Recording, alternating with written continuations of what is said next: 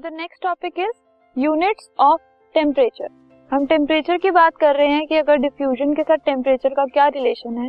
इसके बाद हम टॉपिक्स देखेंगे कि हम एक स्टेट से दूसरे स्टेट में कैसे कन्वर्ट कर सकते हैं, उसमें भी टेम्परेचर का एक बड़ा रोल है, इम्पोर्टेंट रोल है। तो हमें ये पता होना चाहिए कि हम टेम्परेचर को किस किस यूनिट में मेजर करते हैं, ठीक है।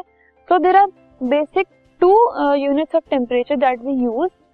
फर्स्ट इज डिग्री सेल्सियस, जिसको हम इस तरीके से दिखाते हैं।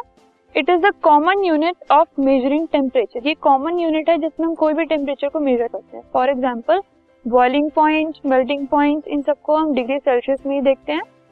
But the SI unit of temperature is kelvin. अगर हम एसआई यूनिट की बात करें, स्टैंडर्ड यूनिट की बात करें, तो वो केल्विन है। सो वैसे अगर हम डिग्री सेल्सियस एंड केल्विन दोनों को ही अपनी कैलकुलेशंस में यूज करते हैं। अगर हम दोनों का रिलेशन देखना चाहें तो 0 degree Celsius is equal to 273 kelvin, ठीक है। अब अगर हम टेम्परेचर इन केल्विन निकालना चाह रहे हैं एंड हमें टेम्परेचर इन सेल्सियस गिवन है, तो उसमें हम 273 प्लस कर देंगे तो हमारे पास टेम्परेचर इन केल्विन आ जाएगा। अगर आपको केल्विन का टेम्परेचर नहीं पता लेकिन सेल्सियस का टेम्परेचर पता है, तो उसके अंदर आप 273 को प्लस कर दीजिए, ऐड कर दीजिए, तो जो आंसर आएगा that will be the temperature in kelvin. Similarly अगर आपको टेम्परेचर इन केल्विन पता है और सेल्सियस का नहीं पता, तो केल्विन के टेम्परेचर में से आप 273 को माइनस कर देंगे तो सेल्सियस का टेम्परेचर आ जाएगा।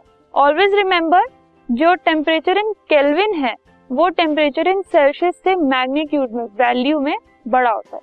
तो जब हम टेम्परेचर इन केल्विन निकाल रहे हैं तो हम प्लस करेंगे, सेल्सियस निकाल रहे हैं तो हम माइनस करेंगे। Let us see an example.